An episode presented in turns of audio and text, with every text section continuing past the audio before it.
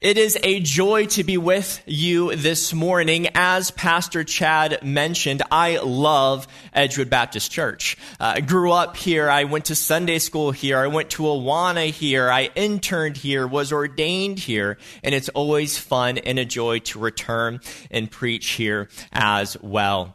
My wife is Molly, and she actually is in ministry as well as a full-time pro-life, pro-family lobbyist in Springfield, Illinois. Not the easiest of ministries, to say the least, so I know that she would appreciate your prayers as she ministers there. But we also do have a new addition to the family. Stella June Rumley is five and a half months old, and she is quite the blessing from the Lord. Amen.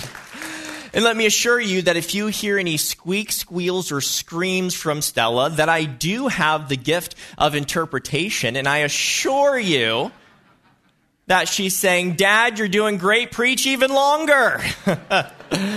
You'll have to take my word on that one. But, Saints, it is a privilege to worship Jesus with you this morning. So turn with me to 2 Corinthians chapter 5. And as you turn there to 2 Corinthians chapter 5, I wanted to prepare a message that would encourage you to enter into 2023 with optimism as we look toward the future. That we are going to engage with Paul's understanding of what eternity will be like, specifically what the resurrection of the body will be like for believers. And even though we may look around and find plenty of reasons to seemingly be discouraged, cynical, or even depressed. That when the Christian understands the biblical teaching, that when we look towards the future, when we look towards eternity specifically on the doctrine of the resurrection of the body, we can all say together, for the Christian, the best is yet to come. So 2 Corinthians chapter 5, keep your finger there because I want to give you some context from 2 Corinthians chapter 4 beginning here in verse 13. As I read, let me remind you, this is the infallible, inerrant word of God. Jesus in the Gospels would oftentimes read scripture, and to the Sadducees, he said, Have you not read what God has spoken to you? That if we have the same mindset of Scripture that Jesus had, when it is being read, we can properly say that this is God speaking. Let's begin here in verse 13 of chapter 4 here in 2 Corinthians. Since we have the same spirit of faith, according to what has been written, I believed and so I spoke we also believe, and so we also speak, knowing that he who raised the Lord Jesus will raise us also with Jesus and bring us with you into his presence. For it is all for your sake, so that as grace extends to more and more people, it may increase thanksgiving to the glory of God. So we do not lose heart. Though our outer self is wasting away, our inner self is being renewed day by day. For this light momentary affliction is preparing us for an eternal weight of glory beyond all comparison. As we look not to the things that are seen, but to the things that are unseen, for the things that are seen are transient, but the things that are unseen are eternal. Before we dive into chapter 5, you can see that Paul's motivation is to encourage the Christians in Corinth to not lose heart. The more I find myself scrolling on social media, the more I find myself watching CNN or Fox News, the more I look around at the landscape of our culture, I find plenty of reason to lose heart. I find plenty of reason to grow discouraged, depressed, and even cynical. And Paul is encouraging the Corinthians that that will happen if you only focus on, on what is seen but the moment your soul's gaze turns toward what is unseen, not those things that are temporary, that are part of this fallen creation that will waste away, but if you turn your soul's gaze to focus on those things that are of eternity, then these afflictions will seem light. these afflictions will seem small. And if we focus on that eternal weight of glory that Paul is going to unpack for us here in chapter 5, we as Christians can properly say the best is yet to come. Let's begin here in verse 1 of chapter 5. I'm going to read all five verses here that we're going to cover, then return to verse 1. For we know that if the tent that is our earthly home is destroyed, we have a building from God, a house not made with hands, eternal in the heavens. For in this tent we groan, longing to put on our heavenly dwelling. If indeed by putting it on we may not be found naked. For while we are still in this tent, we groan, being burdened, not that we would be unclothed, but that we would be further clothed, so that what is mortal may be swallowed up by life. He who has prepared us for this very thing is God, who has given us the Spirit as a guarantee. Let's return here to verse 1. For we know that if the tent that is our earthly home is destroyed, let's pause here. It is interesting that Paul, seemingly wanting to encourage the Corinthian church, starts by reminding them that this earthly body that he refers to a tent has an expiration date. My first point this morning is if we ignore our expiration date, we will waste our lives. Why does Paul want to begin by reminding the Corinthian church that these bodies will one day have an expiration date? Well, I remember in high school, I enjoyed the finest of dining the Quad Cities had to offer. I loved steak and shake. I really enjoyed Steak and Shake in high school. Clearly, I had good taste. Uh, the cheesy cheddar steak burger was my go-to meal. And if you've ever wondered why men have smaller lifespans than women, the cheesy cheddar steak burger might be one of those culprits. But I remember the Lord hearing my prayers, and in the mail I received a whole page of Steak and Shake coupons and I was overjoyed. Over the next few weeks, I started to take advantage of these newfound deals, and I would eat too much steak and shake for my own good. But I remember pulling into the parking lot one day, and I was scanning over about half the coupons I had left. But then I noticed something that I didn't see before. I noticed there was small print at the bottom of these coupons that I was ignorant of. Now you can probably imagine what that small print was. I looked a little closer and it was a date. It was an expiration date, and to my dismay, it had the date the day before I pulled up in the parking lot. These coupons were no good because I was ignorant of the expiration date. I wasted the rest of those coupons. So often we live through life wanting to ignore the fact that one day we will enter eternity. That we one day will have to stand before the presence of a holy, holy, holy God and give an account for everything we've done, for every idle word we spoke, for every thought we ever did think. Imagine how that would change not just how we live, but how the world lives if they lived in light of eternity, knowing one day they would stand before God.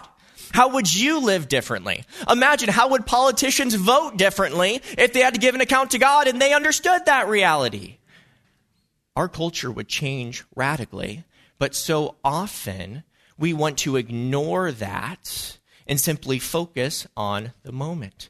As believers, when we live in light of eternity and we understand that one day we will stand before Christ, we will stand before God, and He will analyze our life. If you're like me, you'll understand that you will fail that trial. You will be found guilty and condemned, which for believers drives us to the foot of the cross where we go to Jesus and say, Christ, we need your blood to cleanse us. We need your sacrifice to propitiate the wrath of God and satisfy his demand for justice. And Christ, we need your righteousness to clothe us, clothe us, so on that day we'll be found justified. For the believer, when we live in light of eternity and we reflect on the redemptive work of Christ, we all can say for the Christian, the best is yet to come.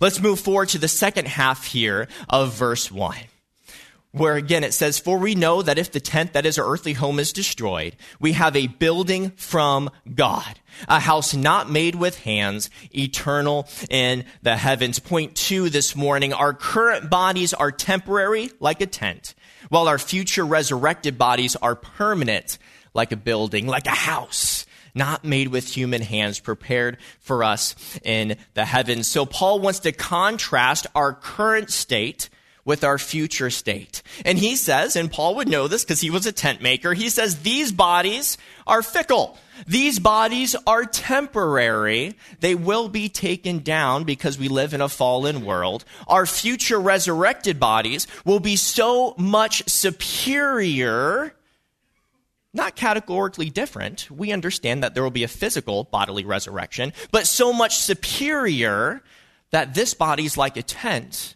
and our future resurrected body is like a building made in the heavens.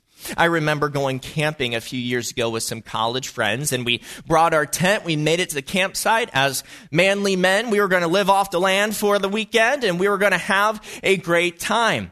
Well, I recall that first night we set up our tent, and one of my friends, uh, I can promise you it wasn't me, but one of my friends forgot to put the rest of the food in the truck and brought some leftovers into the tent.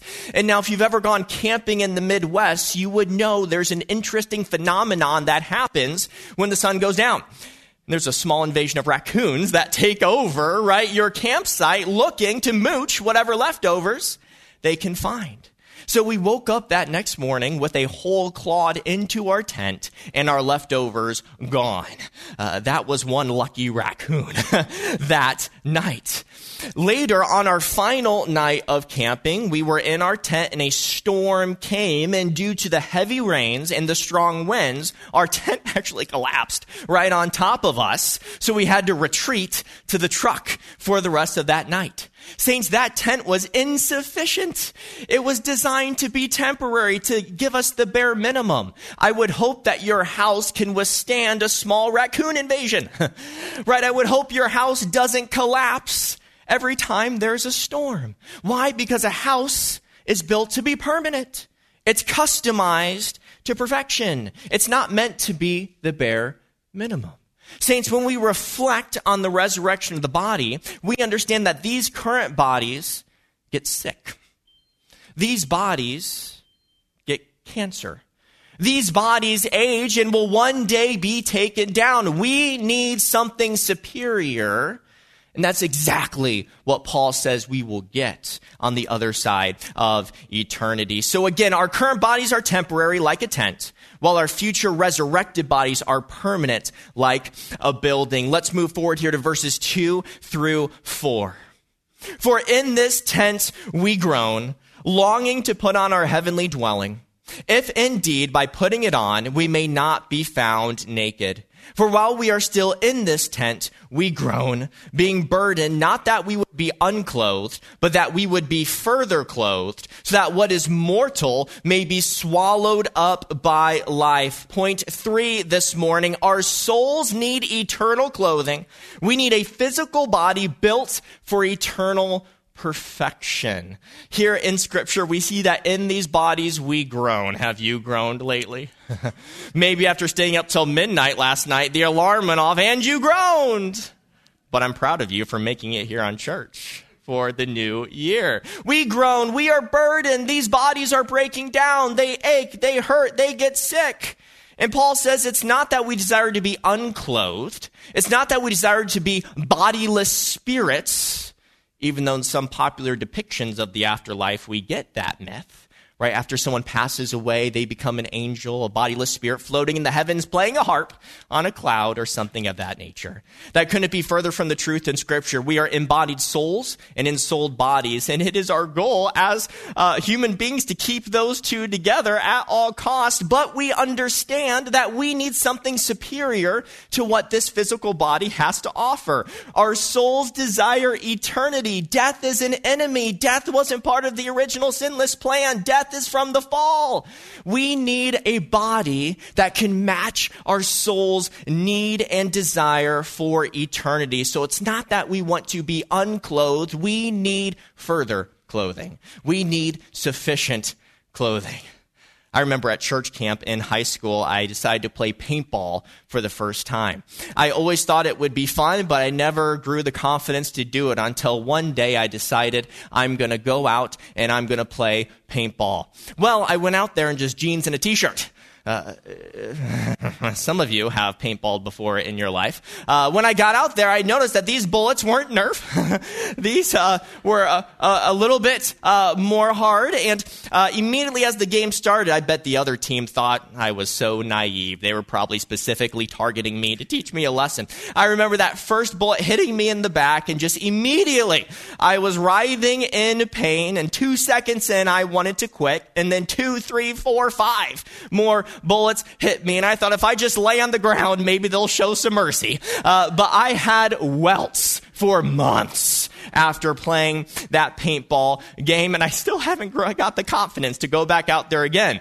But if you gave me a bulletproof vest, I might be willing to go back out there. Uh, if if I had the right armor, if I had adequate, sufficient clothing, I would have loved the game of paintball. But because I had insufficient wear that day. It hurt a ton. So, too, in these bodies, these bodies are good, but we recognize they're insufficient for eternity. We ache, we have pain, we get sick and one day they will be taken down. Paul says our resurrected bodies are going to be built for eternal perfection, that these bodies will be more than sufficient, and that we will rise again one day, and for eternity in the new heavens and new earth, like a mansion built in the heavens for you, it will be customized to perfection.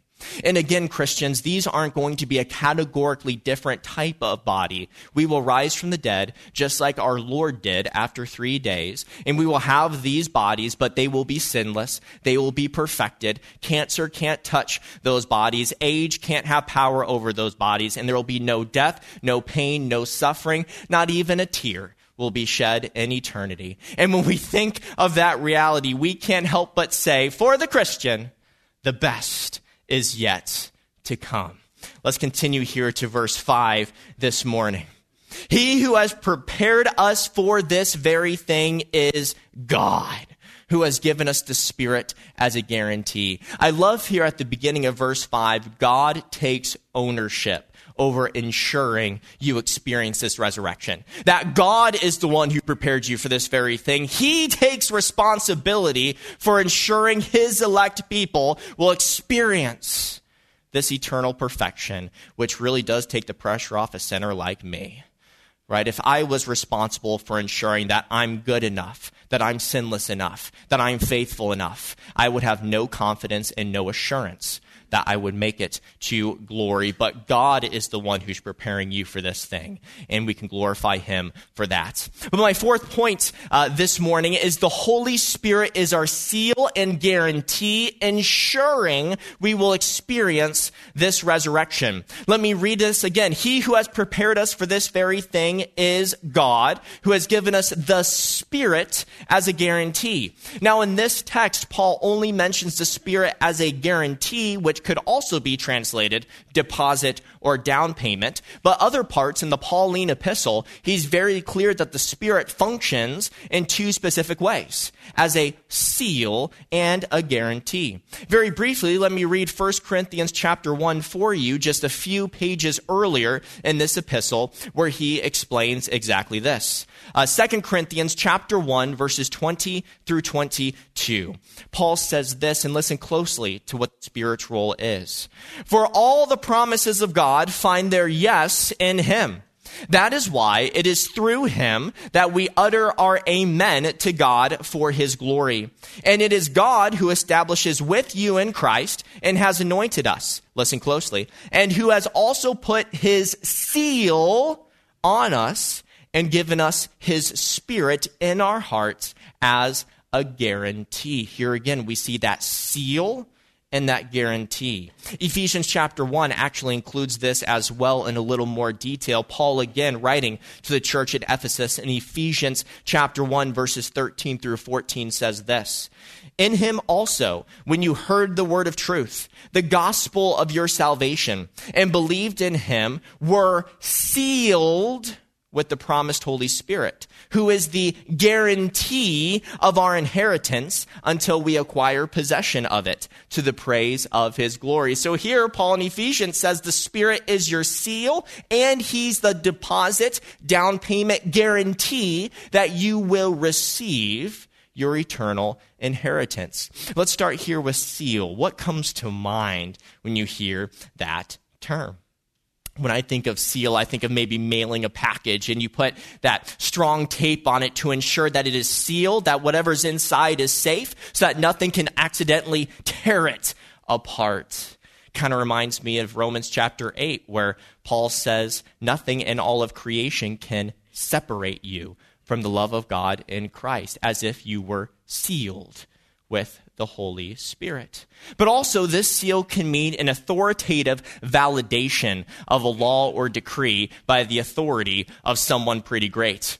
In fact, in the ancient world, kings would have a signet ring that they would dip in wax, and whenever a law is passed, they would seal that law, giving it its authority as being uh, basically effective in all the lands. So sealing has that bringing together and, and fully sealing a package type of picture, but then also an authoritative validation. Let me give you an example of an authoritative validation in the Old Testament. Turn with me, if you would, to Esther chapter 8, very briefly, just to give you an example of this. If you're familiar with the book of Esther, you would know that Esther and Mordecai were in a constant battle, so to say, with Haman over what the king should do with the Jewish people. And Haman initially persuaded the king to put a valid decree, a, a, law that the Jews could be slaughtered on a certain day. And Esther, because she was created for a time such as this, because of the encouragement of Mordecai,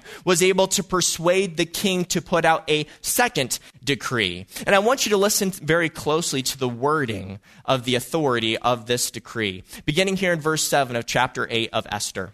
Then King Ahasuerus said to Queen Esther and to Mordecai the Jew, Behold, I have given Esther the house of Haman, and they have hanged him on the gallows, because he intended to lay hands on the Jews. But you may write as you please with regard to the Jews in the name of the king and seal it with the king's ring. Now listen closely to what comes next, saints. For an edict written in the name of the king and sealed with the king's ring cannot be revoked. Think about this for a second if a pagan king had the authority to seal a decree, making it irrevocable, how much more so when the King of Kings seals you with the Holy Spirit? Is that an irrevocable decree from God that you are one of his elect? Even the pagan king's seal was irrevocable. How much more so if you know Christ this morning? You have the Spirit, is that an irrevocable seal from God that nothing can separate you from the love of God in Christ. I love this imagery of a seal that Paul uses over and over and over to encourage the Corinthian church to not lose heart. What a powerful encouragement that is to us this morning.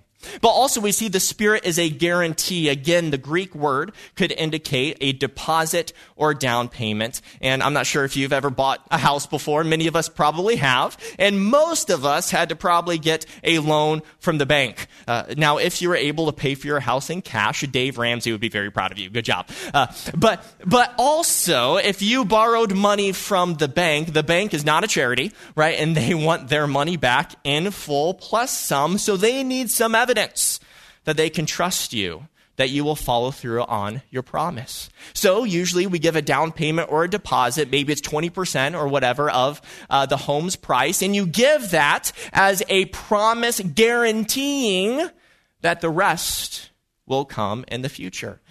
Now, unfortunately, fallen humanity does not always follow through on their promises. So sometimes the bank forecloses on our house. But here we have God saying, I'm giving you the Spirit as this down payment, as this deposit. I know that you can't see the resurrection right now. I know you can't see the new heavens and new earth. Those things are unseen and in the future, but I'm going to give you the Spirit of God, the third person of the Trinity, as a down payment and deposit to guarantee that you will receive your inheritance one day in the future. And God never fails on his promises and will never foreclose on your salvation.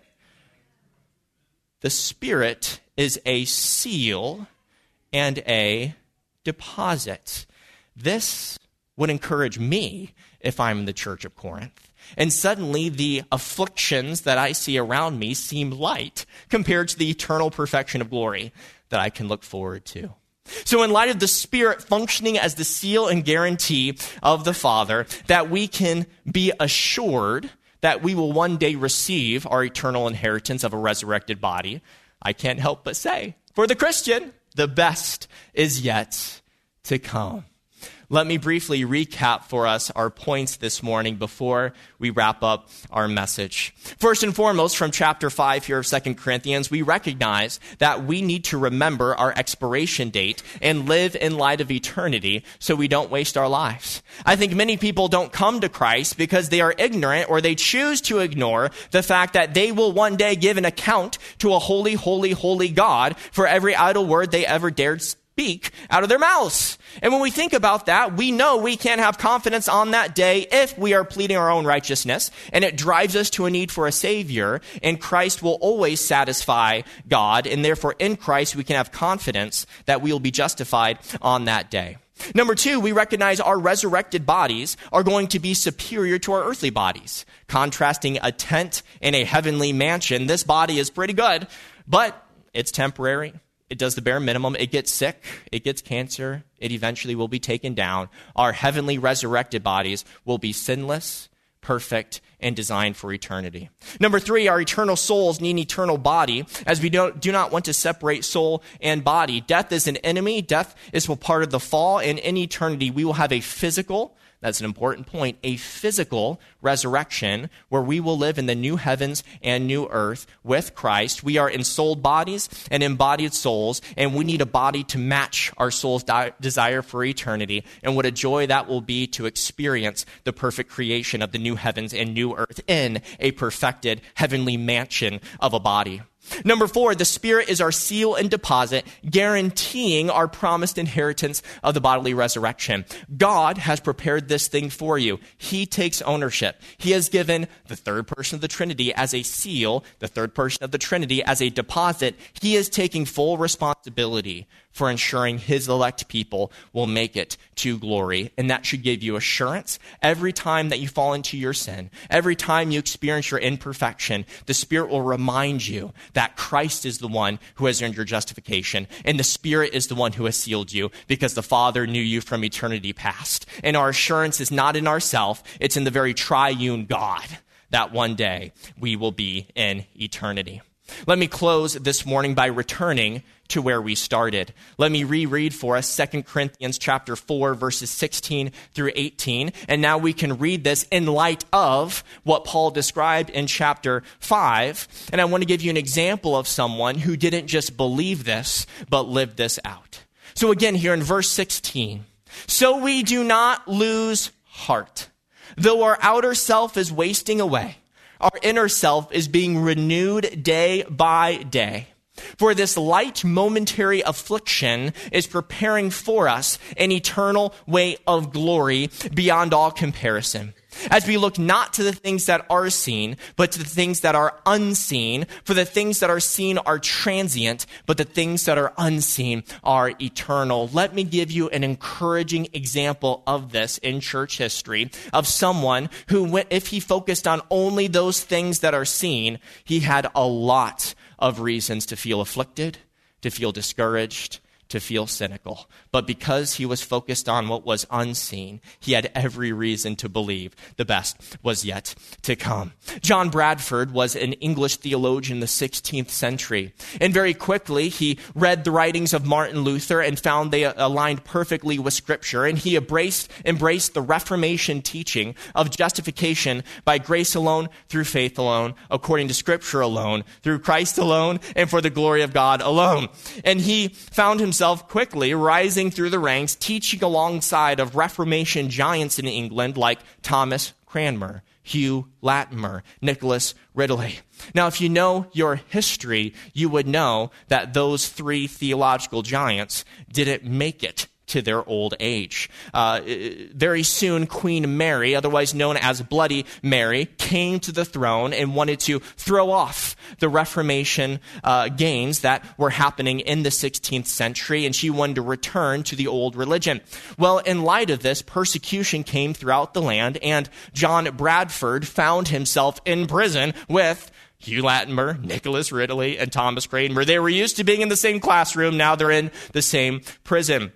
And what's interesting is when the queen put out the decree that they should be burned at the stake, something very interesting happened. It's not new to Christianity to be persecuted, right? Jesus said this would happen. There are many martyrs in the faith who became like their Lord, laying down their life for the glory of God. That is not anything new, but something unique happened in the example of John Bradford that as he was preparing to go to the stake, a lady in his congregation did something very special and theologically intentional for this martyr. She found the best fabric she could find and she put her gifts to use and she wanted to design a very special outfit for her pastor as he prepared to enter glory.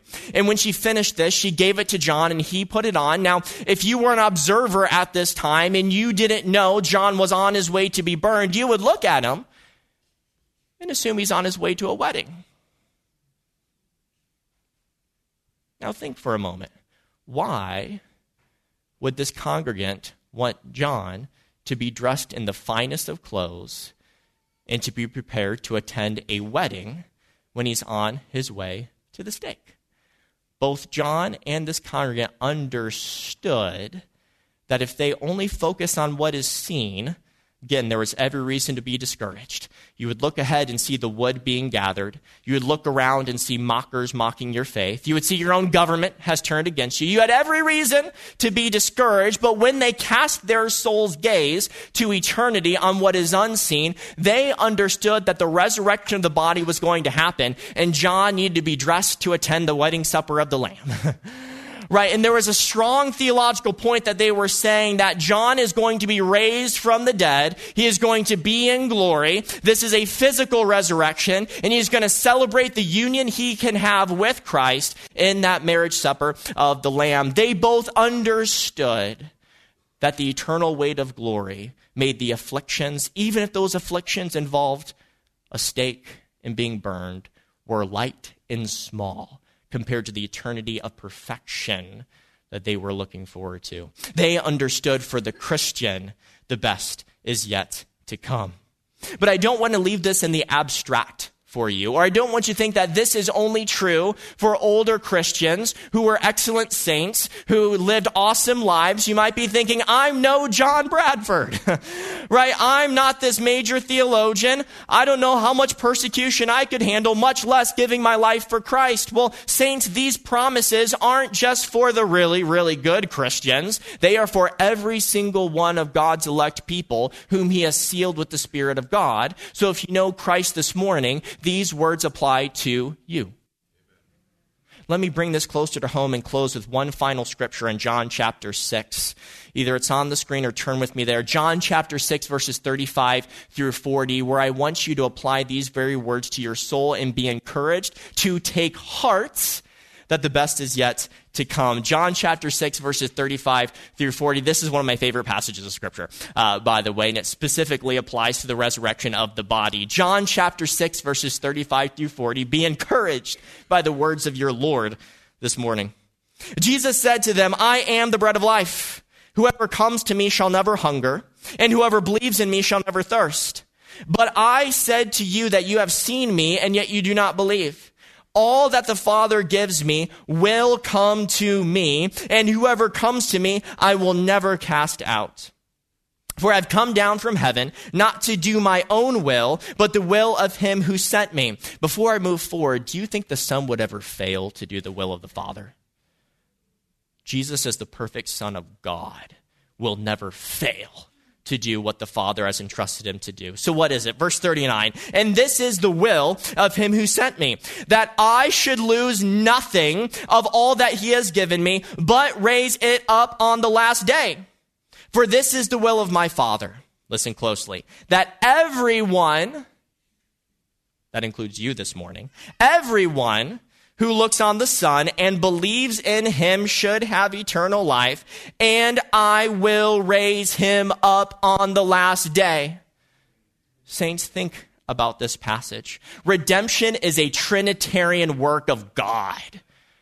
We know the Father knows his elect people in eternity past.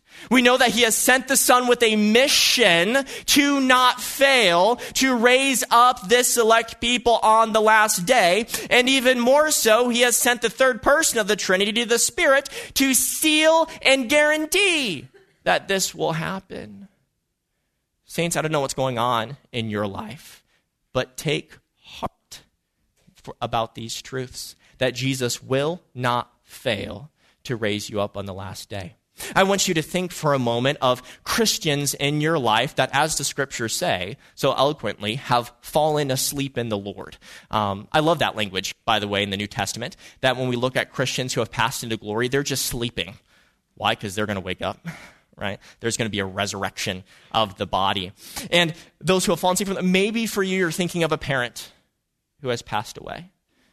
Let me encourage you from John 6 that Jesus will not fail to raise up mom or dad on that last day. Maybe you've recently lost a spouse who knew Christ. We know that Jesus, when he comes back, will not fail to raise that person up on the last day.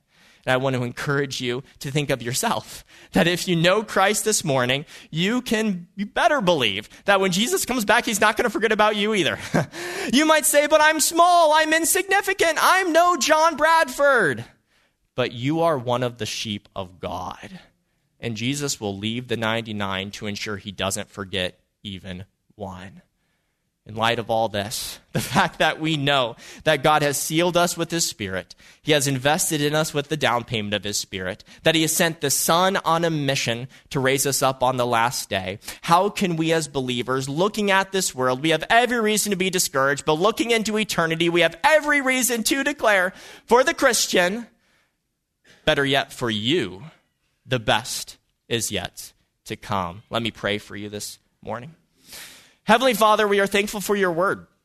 God, we pray that your spirit fill our hearts, Lord, just as your spirit inspired scripture. We pray that your spirit soften our souls to receive what you had to say. God, I pray that your spirit work in such a way to convict us and bring us to repentance if we don't know your son Jesus yet.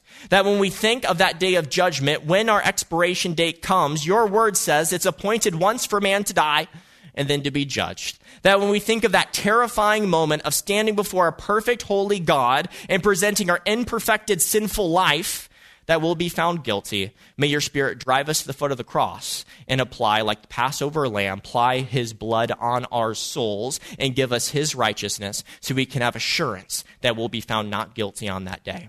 But God, encourage your saints to not lose heart in 2023 to not be distracted by only focusing on what is seen, what is temporary, what is a part of the fall, but rather cast our soul's gaze on you and eternity and the resurrection of the body, that we can rejoice knowing that the eternal weight of glory that is waiting for us, that is promised to us, that Christ will not fail to give us on that day, will one day be ours and make the afflictions of this world seem light and insignificant. But God, we do want to magnify you and glorify you for the work you have done, the work you are doing, and the work you will do. And we give 2023 to you, trusting in your providence that you will glorify yourself in it and work out all things for the good who those for those who love you. We pray all this in the name of Jesus. Amen.